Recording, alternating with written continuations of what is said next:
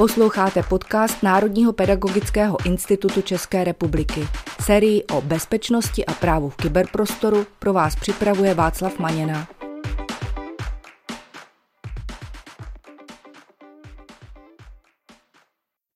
Vítám vás u dnešního dílu na téma standard konektivity škol, který jsme pro vás připravili s Pavlem Matějčkem. Pavle, vítej. Zdravím tě Václave a zdravím i vás, naše posluchače. Dobrý den. Pavle, ještě než ti přidám slovo, tak bych velice stručně představil, co to vlastně je ten standard konektivity a proč by se jim měly školy zabývat. Jde o to, že nás čekají nějaké další nové výzvy na vybudování vnitřní konektivity škol, vnitřních sítí a Zkrátka ten standard konektivity definuje různá doporučení, které bychom měli dodržovat, pokud v těchto výzvách budeme jako škola budovat nějakou vnitřní síť, nějakou vnitřní infrastrukturu. Ale na druhou stranu je tam spoustu i různých doporučení, které se pro ty školy hodí dodržovat, i když třeba zrovna v žádném projektu na vybudování vnitřní konektivity se nezapojí.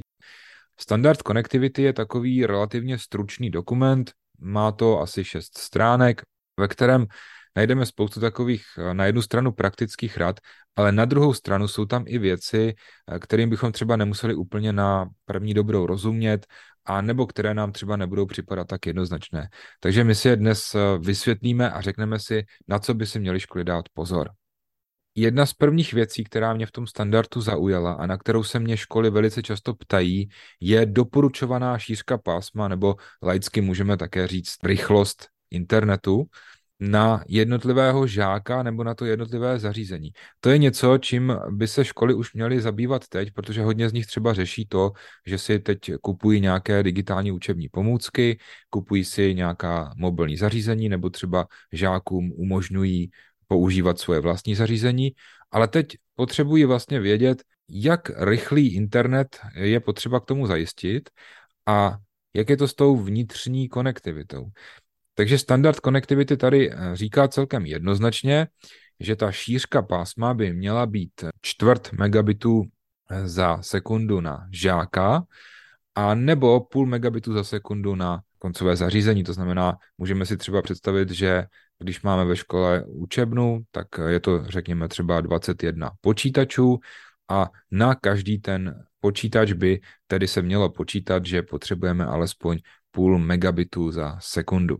Tohle je něco, o čem se opravdu hodí už uvažovat třeba teď, nezávisle na tom, jestli se připojí škola do nějakého grantu, do nějaké výzvy. Co mě ale zaujalo, je povinnost mít veřejnou IP adresu verze 4. Pavle, co si o tom myslíš? Abych řekl pravdu, přijde mi to trošku jako nešťastné, jo? protože ono to vlastně jako IPv4 adresy už prostě docházely nebo došly, teďka se překupují z jiných zemí, nejčastěji jako bez Afriky, určitě ten rozsah, který byl předělený vlastně jako Africe, se pak jako překupují jako další státy. Eh, je s tím jako trošku problém, protože těch IPv4 adres je nedostatek. Už nějakou dobu je tady s námi standard IPv6, který vlastně jako by, by měl dedikovat každému zařízení vlastně jeho unikátní IPv6 adresu. A už jako nějakou dobu u různých poskytovatelů služeb internetu a tak dále, eh, je tady vlastně jako snaha přejít na to IPv6, protože ta IPv4 prostě už jako zastarává, nicméně spousta uh, institucí a nebo i uživatelů se zatím jako nerozhoupala k té změně. A mně přijde jako trošku škoda, že ten, uh, že vlastně ten standard konektivity tady v tomu jako nejdete IPv6 naproti, protože v momentě, kdy dáte uživatelům povinnost mít jako IPv4 adresy, tak jako dobře, proč, proč ne, ale zároveň bych tam dal jako povinnost mít tam i ty IPv6 adresy, což tady vlastně jako není, je to pak až někde dále uvedeno v doporučených parametrech.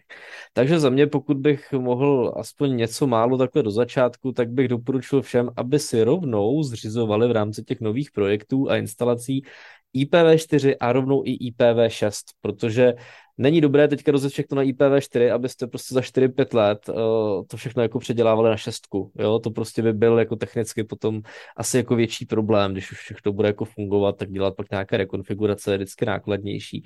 Takže rovnou bych už využil IPv4 i IPv6. Zkrátka tady to opravdu může být problém a možná je dobré už v předstihu jednat s poskytovatelem internetového připojení, takže ta škola by se měla obrátit na svého poskytovatele a zjistit, jestli skutečně vůbec třeba je možné, aby jim dal tu veřejnou IPv4 adresu. Protože tady skutečně to není tak úplně jako samozřejmá záležitost. Dále je ve standardu uvedeno, že je potřeba zajistit monitoring a logování NAT a je tam taková zkrátka RFC 2663. Prosím tě, co to znamená?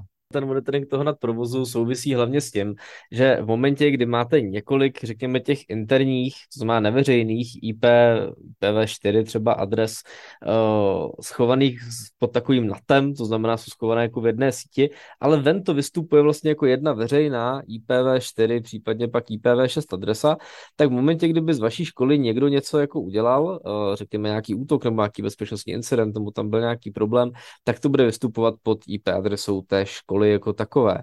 No a aby bylo potom možné dohledat zpětně, z jakého konkrétního počítače ty data šly, tak vlastně váš router se stará o to, kdy směřuje ty pakety z toho konkrétního počítače někam do internetu a zase zpátky, tak se vlastně zaznamenává u každého toho paketu, komu patří a komu ten router má potom, až se bude vracet jako doručit. Tenhle ten mechanismus by měl být logovaný a líbí se mi tam, že by měl být logovaný po dobu tří měsíců, což je podle mě jako nezbytné minimum. Takže pokud máte možnost ty logy schraňovat klidně i déle, tak já bych tam klidně nastavil 6, jo, ale tři měsíce je minimum, abyste se mohli k nějakému incidentu vrátit. Rovnou bych doplnil, že čím déle budete schopni ty logy schraňovat, tím pro vás potom lépe, protože je dosti možné, že v momentě, kdyby se k vám, nedej bože, nějaký útočník dostal, tak i ve velkých firmách se podařilo ty útočníky odhalit až po několika měsících, to znamená déle než těch třech. Takže pokud máte ty logy možnost schovávat a ukládat někde třeba po dobu jednoho roku, vůbec bych se tomu nebránil. Takže pokud jsem třeba ředitel školy, tak eh, tohle to můžu dát ajťákovi, to jsou technické záležitosti, mm-hmm. ale rozhodně bych měl si pohlídat to, aby se ty logy uchovávaly tedy tři měsíce. Ještě tedy, než půjdeme k těm dalším praktickým záležitostem a radám, tak mě tam zaujalo, že v té škole by měla, měly být síťové prvky nebo síťové zařízení, které podporují rate limiting, anti-spoofing a access listy. Co to je, prosím tě, jak, co si můžu prakticky po tímhle představit, řekněme, v běžné škole? Tak rate limiting eh, obecně za to se jedná vlastně o možnost nějakým způsobem škálovat to pásmo a vyhradit třeba určitým aplikacím nějaké množství toho provozu, které ta aplikace může jakoby vyčerpat, aby třeba nedošlo k tomu, že jako jedna aplikace, kterou pustíte ve škole, teďka řeknu pro příklad třeba Microsoft Teams nebo něco podobného, by vlastně jakoby snědla šířku celého toho pásma a nezbylo by pak na žádnou jinou komunikaci, to by bylo špatné. Takže vlastně ten rate limiting je vlastně možnost nějakým způsobem limitovat uh, třeba ty objemy dat nebo něco podobného. Takže určitě pak to možnost na routerech nastavovat nějaký jako quality of service, vlastně nastavit jako každé takové služby nějaké, nějaký možnost právě ten limit, eh, co všechno může vyčerpat a odsaď podsaď si může vzít nějakou hodnotu. Tak to je určitě jedna z věcí. To znamená, jakým způsobem jako limitovat, kdo co může kam stahovat, jaká služba může kolik jako vytěžit dat a tak dále. Další věc, antispoofing je něco zcela jiného. Antispoofing je ochrana proti podvrhování. Eh, vychází to vlastně z anglického spoof, jakože vlastně podvrhnout něčí. Většinou se bavíme o spoofingu v souvislosti třeba s e-mailovými adresami, telefonními čísly, anebo také DNS dotazy, což jsou vlastně jako překlady IP adres na ty doménová jména. To znamená, že třeba seznam CZ se přeloží na nějaké 74.54 a tak dále, vlastně na tu IP adresu. Tyhle ty technologie vlastně umožní odhalovat různé právě podvrhy, právě třeba těch DNS záznamů a tak dál, což jsou vlastně jako poměrně časté techniky těch útočníků, kde se vás snaží donutit ke komunikaci s nějakým jiným zařízením, nebo se za někoho vydávají, buď za osobu nebo nějaké zařízení. Takže ty antispoofing technologie vlastně mají za cíl vlastně odhalit uh, tyhle ty maskovací nebo ty podvrhávací metody. No a poslední věc, která se tam zmiňuje z těch cizích slovíček, tak jsou takzvané access listy a ty access listy slouží vlastně k tomu, že vy si vydefinujete nějaký seznam přístupů a teďka je otázka, k čemu všemu je to tam potom vstaženo. Uživatelé znají určitě pojmy jako blacklist, whitelist, nově spíš eh, allow list a blocklist, kdy vlastně máte nastavenou, řekněme, jako nějakou možnost říct, že třeba tyhle ty uživatelé mají někam přístup a tyhle ty uživatelé jsou třeba blokovaní, třeba v souvislosti s e-mailovou komunikací nebo něco podobného. Takže ty access listy nám vlastně říkají, kdo kam může. To znamená, že to pak souvisí s nějakými oprávněními těch uživatelů, víme, kdo má kam přístup a tak dále. Pojďme se trošičku podívat na Wi-Fi, protože tam je to opravdu jako rozsáhlá problematika a my se tedy zaměříme spíše na tu bezpečnost. Co tě tak nejvíc zaujalo třeba u těch požadavků na Wi-Fi sítě? Tak u těch požadavků na ty Wi-Fi sítě mě právě uh, překvapilo, že už se doporučuje standard VPA3 Enterprise, což je určitě fajn, nicméně věřím tomu, že některá starší zařízení by s tím mohla mít problém, proto je tam stále napsáno Eh, že se má používat i VPA2 Enterprise, což je podle mě taková jako dnes nejrozšířenější klasika.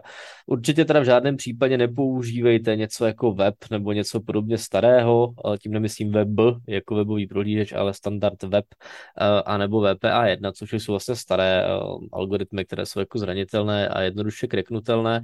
A kde jaký žák, který se na YouTube napíše něco jako how to crack web password, tak je vlastně schopný během několika hodin vám tu webku prostě možná i za kratší dobu tu webku prolomit. Takže určitě používejte to VPA 2 a nebo tu VPA 3, což je vlastně jako poměrně novinka a sám jsem se s tím zatím moc nesetkal, že by to bylo někde nasazené, minimálně ne v tom jako běžném provozu těch škol. Takže určitě, ale pokud tomu chcete jít naproti, proč ne? Takže to je jedna z věcí, která mě určitě překvapila příjemně. Určitě se tam počítá i s tím, že byste vlastně měli používat více takzvaných SSID, což je vlastně název té Wi-Fi sítě a jsou to vlastně Wi-Fi sítě, které ten router vysílá. To znamená, že ve škole určitě jako máte nějaké rozumné routery, nebo byste měli mít nějaké rozumné routery, které umožňují udělat více sítí za mě určitě doporučeno a myslím si, že se to tam někde pak i zmiňuje, že vlastně máte mít jednu síť pro žáky a jinou síť třeba pro učitele a jinou třeba pak ještě pro ty další vaše zařízení, která třeba jako vaši, vaši vnitřní infrastrukturu a třeba ty žáci by neměli mít přístup k zařízení těch učitelů a nebo už vůbec ne do té vnitřní infrastruktury, minimálně ne do té klíčové, abyste se třeba právě vyhli tomu, že nějaký žák na to podnikne nějaký útok a nebo to nakazí omylem nějakým malvérem. Takže škola bude mít samostatnou síť třeba pro žáky, samostatnou bude mít, já nevím, pro rodiče, kteří třeba přijdou na eh, návštěvu nebo pro nějaké třeba lektory a samostatnou může mít třeba pro ty učitele.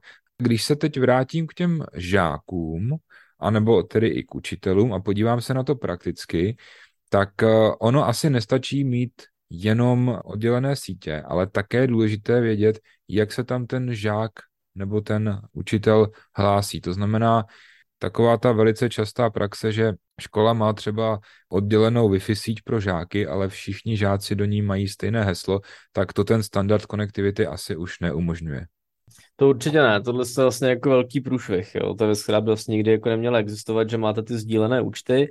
Oproti tomu standard konektivity nám vlastně jasně říká, že byste měli používat nějaký systém zprávy uživatelů, takzvaný identity management. To znamená, že máte nějakou centrální databázi těch identit. Uh, přímo Standard Connectivity uvádí, že máte buď LDAP nebo Active Directory nebo něco podobného za mě ze zkušenosti většina jako správců používá Microsoft Active Directory a vlastně za účelem toho ověřování těch uživatelů, žáků i učitelů, eh, tak vlastně díky tomu máte i auditovaný ten přístup, to, že vidíte, kdo se přihlásil, z jakého zařízení, kdy, tak to už přímo většinou to AD dělá samo, takže vám to vlastně vyřeší jeden z dalších požadavků a přímo je u toho vysloveně napsáno, že není povoleno využívat sdílené účty.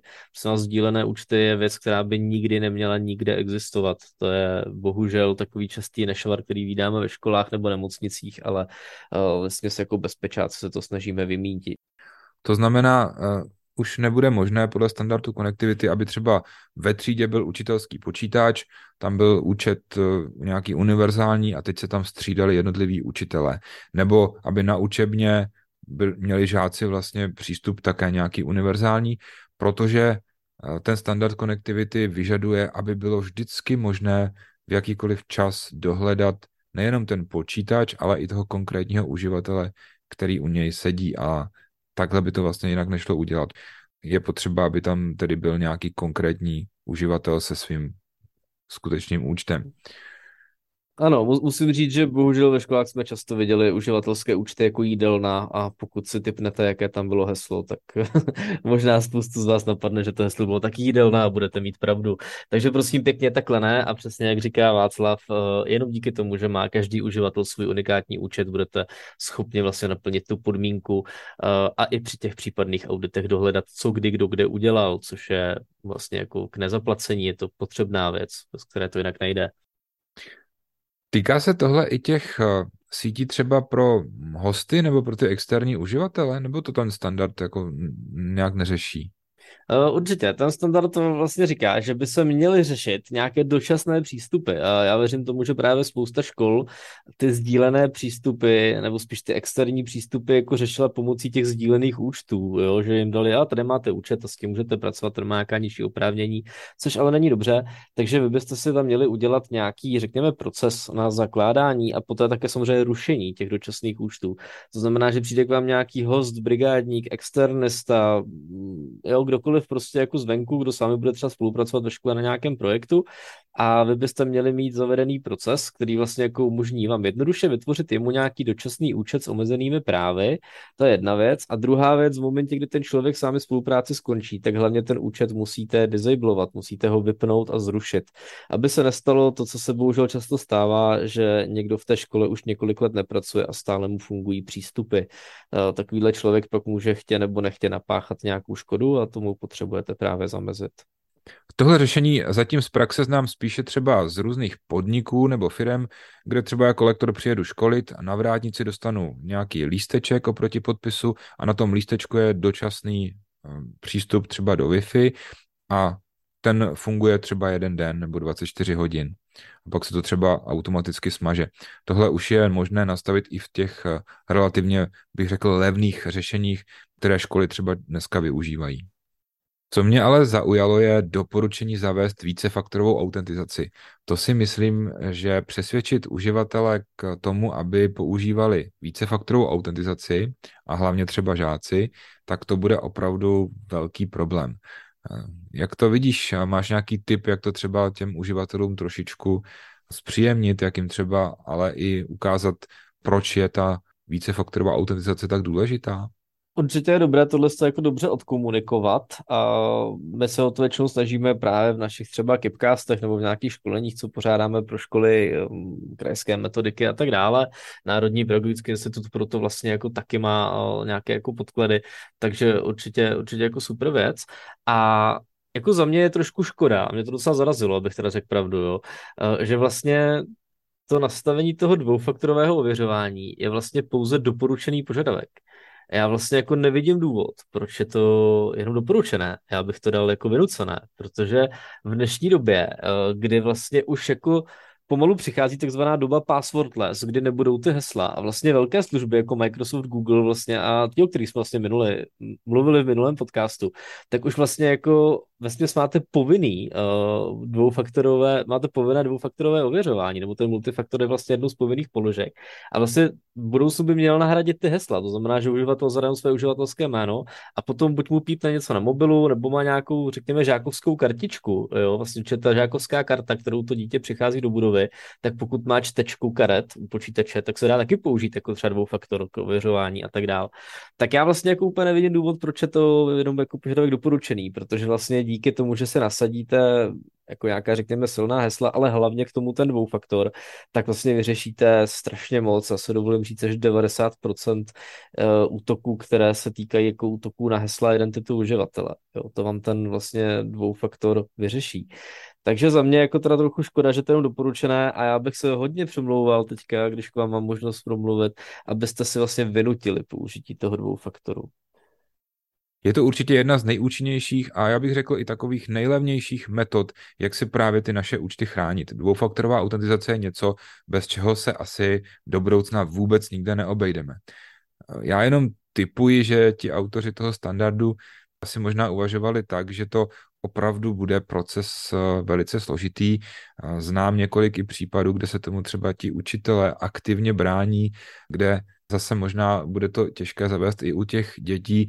Možná, že by eh, byl dobrý systém nějakých takových čipů nebo něčeho takového, protože zase ono eh, nejjednodušší způsob je dneska přes mobilní telefon. A tady si musíme zase položit otázku, jestli školy jsou na tohle nejenom eh, technicky, ale hlavně mentálně připravené, že ten učitel i ten žák bude mít ten mobilní telefon pořád u sebe. Určitě já se často setkávám právě s učiteli, řekněme, staršího data, kteří třeba nemají chytrý telefon, A tam to proto může jako být drobná komplikace. Většinou tam pak přistupujeme uh, buď k tomu, že se vlastně jako použijí nějakou tu interní kartu, anebo se jim koupí takzvaný YubiKey, což je prostě, nebo YubiKey je jedna značka hardwareového tokenu, který se dá pořídit, řekněme, od 500 do 1500 korun, třeba v nějaké takovéhle cenové relaci. A vlastně tohle zařízení jako plně, plně supluje tu mobilní aplikaci. Takže ten učitel, který potom chodí, tak vlastně přijde do třídy, má sebou svazek klíčů, na kterých má tenhle ten jakoby USB klíč, který stačí zastrčit do počítače, přiložit na něj prst a v tu chvíli je ověřen a všechno je v pořádku.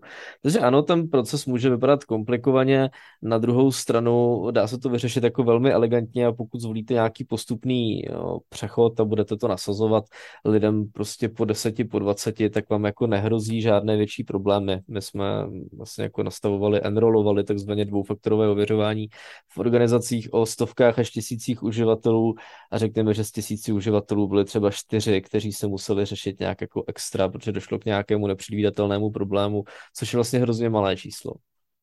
Přestože má ten standard konektivity jenom 6 stránek, tak uh, mohli bychom si o něm povídat dlouhé hodiny, protože těch věcí je tam opravdu hodně.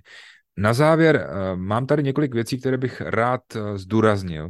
A první, co zaujalo třeba mě, je, že pokud ta škola se rozhodne jít do nějakého takového projektu, kde si vybuduje svoji vnitřní konektivitu a má více budov, to znamená, typicky jsou to třeba dvě školní budovy, je nutné, aby páteřní rozvody mezi budovami byly hm, nějakým optickým pojítkem anebo nějakou metalickou cestou, to znamená klasický tam někde musí být nějaký drát. A tohle to je něco, eh, co bych zase doporučoval si ověřit a myslet na to dopředu. Co zaujalo tebe, nebo co bys ještě doporučil ty? Hele, mně to přišlo zajímavý celý. Já musím říct, že některé věci bych teda asi přesunul do těch položek uh, jakoby vynucených. Zase některé ty vynucené položky už mi přišly upřímně jako lehce uh, za čárou. Určitě tam byly i dobré požadavky, vlastně, které eh, si požadovaly nějakou centralizaci antivirového řešení a zálohování a takové věci, které si myslím, že by měly být standardem. Tak některé takové věci byly třeba v doporučeních, takže já bych je dal určitě jako do povinných. Za mě je určitě záhodno splnit i co nejvíce těch doporučených položek. Byť bohužel ze zkušenosti vím, že většina lidí k tomu bohužel přistupuje, takže se podívá na to, co je vynucené a to teda musí splnit a to zbytek nechává být. Tady v tom případě jde vlastně jako o bezpečnost těch dat a volil zvolil bych přesně opačný přístup, takže za mě prosím vaším cílem by mělo být uh, využít vlastně jako maximum z těch bodů se pokusit splnit.